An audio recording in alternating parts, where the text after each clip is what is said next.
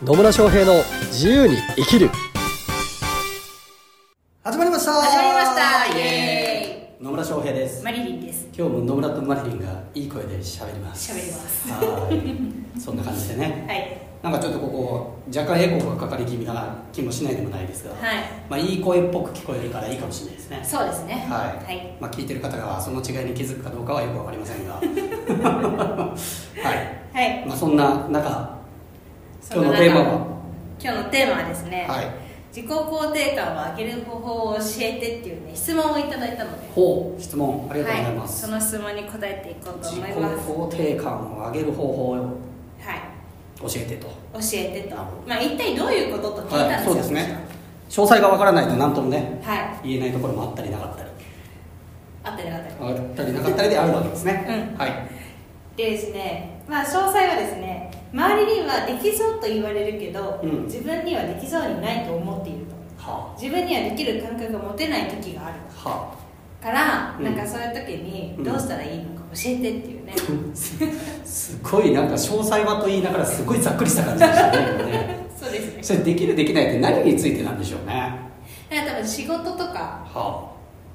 今まで自分がやったことがない仕事とかってあるじゃないですか。まああるでしょうね。それが多分周りの評価からは、うん、この人はこの仕事をしてもできるだろうと思われてる、うん、はい、だけど自分には、うん、その仕事はやったことないし、うん、できそうにないと思うっていう、ね、周りからは信頼されて、はい、そうやって言われるのに、うん、自分のことは多分自分で信頼してないんでしょうね。できると思ってないっていう。そう、はい。で、実際のところどうなんでしょうね。できると思いますけどね。じゃあできるんじゃないですかそれってなんつうの、やったことないことが全てできないことかっつうとそんなことないわけじゃないですか、はい。できるんですよ。できますよ。大体できるんですよ。人間ですから、はい、はい。大体他の人ができてることは大体の人はできるんですよ、はい、なのでできます、はい、はい、終了まあそれを自己肯定感っていうのかなっていうのはあるんだけどな。まあね、自己肯定感ね、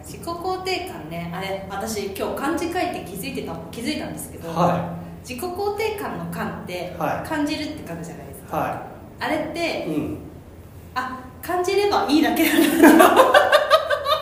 そうですね、はい、そうですよですよね、はいはい、そうなんですよ。できるできないではないんですそうなんですよね、はい、そうなんですよそう気づいてしまいました。キリさんも賢いね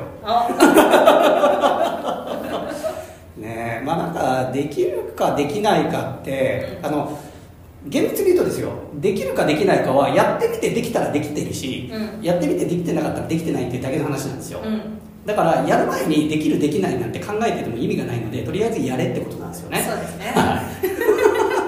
まずやってみろと、はい、でやってみて別に1回目で成功する必要性もなくて、うん、多少試行錯誤しながらでもなんかやりゃいいんじゃねっていうだけの話なので、うん、はい、なんかみんなからはできると思われてるけど私にはできないとかって言ってるのって、うん、ただ自分がそう思ってるだけなので、うん、まあやってみなさいということですね、はい。これそうなんですよ。本当ね、自分の考え方だけの問題なんですよ ねここって、うん、能力的に実際にできるできないとかっていうのは、うん、あったりはするんですよ、もちろん、うんうんうん、ね、私が 100m10 秒切れって言われても走って10秒切るのはちょっと無理みたいなそうですね、まあ、ちょっとじゃなくてだいぶ無理みたいなこれはもう能力的に確実にできないっていうことなんですよ、はい、ね、うん、できないです。能力的にね、能力的に無理、はい、ね、まあ、すごいドーピングとかしたらなんかできなくないのかもしれないけどまあできないです、うん、でもほとんどのことってそういう能力的に無理なことってあんまないんですよね、うん、で、まあ、さっき仕事っていう話になってましたけど仕事で言うとなんかできんじゃないっていう話ですよ、うん、それはもしかすると人よりも少し時間がかかるかもしれないし、人より早く終わるかもしれないし、なんか人よりも丁寧にできるかもしれないし、まあ、多少雑でも早くできるとかっていうこともあるかもしれないけど、うんうん、まあ、大概のことはね、できます、うん、そうで、それを勝手にできないと決めてるのは自分でそう思ってるだけの話です、うん、で、マリリンが言ってくれた勘って勘じゃんっていう話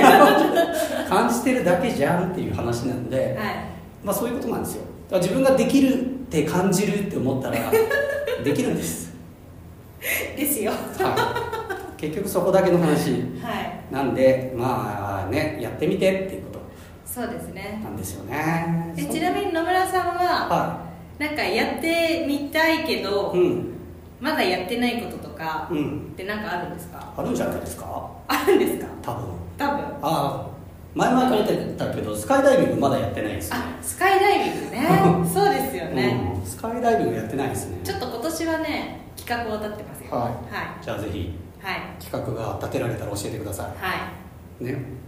で、まあ1月に我々札幌で滝行したじゃないですか。しましたね、1月にね。で、大体この話をするとですね、いやー死んじゃうとかっていう人がまあまあの確率で出るんですよ。出ますね。でも誰も死んでないんでね、はい、みんな笑顔だったからね、参加者全員がそうなんですよ。みんな勝手に思い込みで冬の札幌の滝行なんてやるとすごく辛くて大変で命にも関わるんじゃないかみたいなのも勝手に思ってるんですけど、うん、みんな生きてますし、うん、みんな楽しんでて、はい、みんな笑顔で終わってます、うん、これは結局何の違いかっていうと、まあ、やったかやってないかだけの話なんですそうですね。で、大体やれるんです、うん、そうなので、まあ、例えば例でね、たまに言ってますけど私、まあ、もう3年近く前になりますけどキリマンジャロをね、うん、登ったわけですよ、うん、標高 5895m アフリカ最高峰、はいね、その前に登った山は高尾山だけっていうね599m の高尾山からいきなり 5895m のキリマンジャロ、はいね、それを聞くとなんか自分にはできないんじゃないかっていうふうに思う人が多いと思うんですけど、うん、私はもうできると思ってたので、うん、まあ登りましたよ、うん、登りましたねでそれもちゃんと理由があって、多くの人がキリマンジャロを登ってたし別に登山の経験がすごく豊富にある人じゃなかったとしても登れるっていう情報を知ってたので、まあ、できるんですよ、うんね、明らかに無理なことはやらないですけど、うん、これがねエベレストを登頂しろだったら、うん、無理だなっていうふうになりますエベレストはね、エベレストはねいろいろねあるからね、本当にやばいのででもキリマンジャロはいけるんですよ、はい、なので、まあそのね、今日ご質問いただいた方がその仕事を任される時にもじゃあそうめちゃくちゃもう世界で数人しかできないレベルの仕事を依頼されてるかっていうと多分そうじゃないはずなんですよね、うん、なので大体できるんですよ。依頼されたらあできるなって、そう依頼されたっていうことは、まあ、周りの人はできると思ってるんだから、うんまあ、とりあえずやってみようかなっていいんですよね、うん、できなかったら、ね、依頼した方がお前見る目なかったなってウケるまあなのでできるできないっていうのは本当やってみないと分かんないよっていうのがまず言いたいことです、うん、であと自己肯定感、それをね自己肯定感っていうのかどうかっていうのとこれね、まあ、自己肯定感って何かっていうと、うん、自分が自分で良いと肯定することなわけですよ、うんうん、まあね、あんま好きな表現じゃないですけどありのままの私で大丈夫みたいな話なわけですよね、そのままの自分でいいっていうふうに本当に思えるかどうかっていうところが、まあ、自己肯定感かなって言えるんですけど、そういう意味で言うとですね、自己肯定感は私の考えでいくと、はい、上げるとか下げるっていうものではないんですね、うん、あるかないか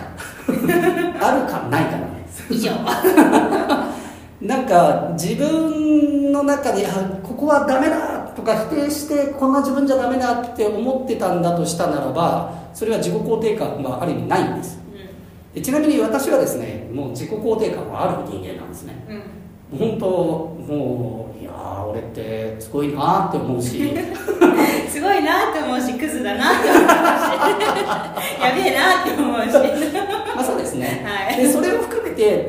私は私という存在をただそのまま受け入れてるだけなので、うん、自己肯定感はあるんですよ、うんね、世間一般でいうとめちゃめちゃ自己肯定感高い人っていうふうに見られるんですけど、うん、高いんじゃなくて、ね、私は全てを受け入れてるっていうだけの話なんですよね。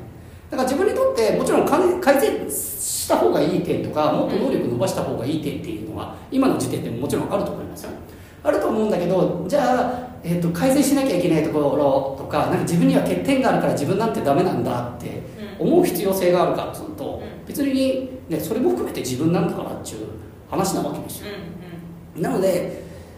ね、能力的にできるできないとか人からこう見られてるかどうかとかっていう判断基準ではないんですよね。だからまあ一般的に自己肯定感が低いと言われる人、まあ、私からすると自己肯定感ねえなっていう人に関して言うと、他人からの目とか評価が他の人とか社会とか何かしらの比較によって自分を評価してる人っていうのは大体自己肯定感がないですね、うん、そうですね、うん、でそうじゃなくて自分としてどうなのかっていうふうに思えるかどうかなんですよ、うん、そこさえあれば自己肯定感を、まあ、上げるというよりも自己肯定感がある存在になれます、うん、でそっちの方がおすすめですね。そうですね、うん、そっちの方が楽しいですよ。そうですよ。もちろん能力とかで比較すること自体がダメとは言ってないんですよ、うん、それはなんか比較してこの人の方が優れてるからそこを取り入れようとかって思うこと自体は別に悪いことではないんだけど、うん、なんか常に自分の存在意義とか存在価値とかを人と比べるっていうのはまた別の話だよっていう話ですよ、うんうん、能力的な部分で比較して、あ、この人の方が能力高いから、あ、じゃあ自分がこの仕事するよりこの人に任せちゃった方がいいなっていうふうに思うのは全然 OK なわけじゃないですか、うんうんね、私にはもう全然もうポンコツな部分もいっぱいあるので、私ができないところは他の人にお願いしてるわけですよ、はい、でもだからといってじゃあ私は自己肯定感が、ね、ないのかっていうと、まあ、そうではないっていう話なんですよね。なんで、まあ、人と比べるっていうことがダメなんじゃないけど、価値の基準とかをそこに置いちゃうっていうのは、うん、まあね、おすすめしないなっていう話ですね、うん、なんで本当 ね、もうすごい陳腐な言葉になりますけど、ありのままの自分で OK って思えばいいだけの話です、はいはいはい、そんなんでね、答えになってるかどうかよく分かりませんが、その質問者さんからの、ね、より詳しく聞きたいという場合はですね、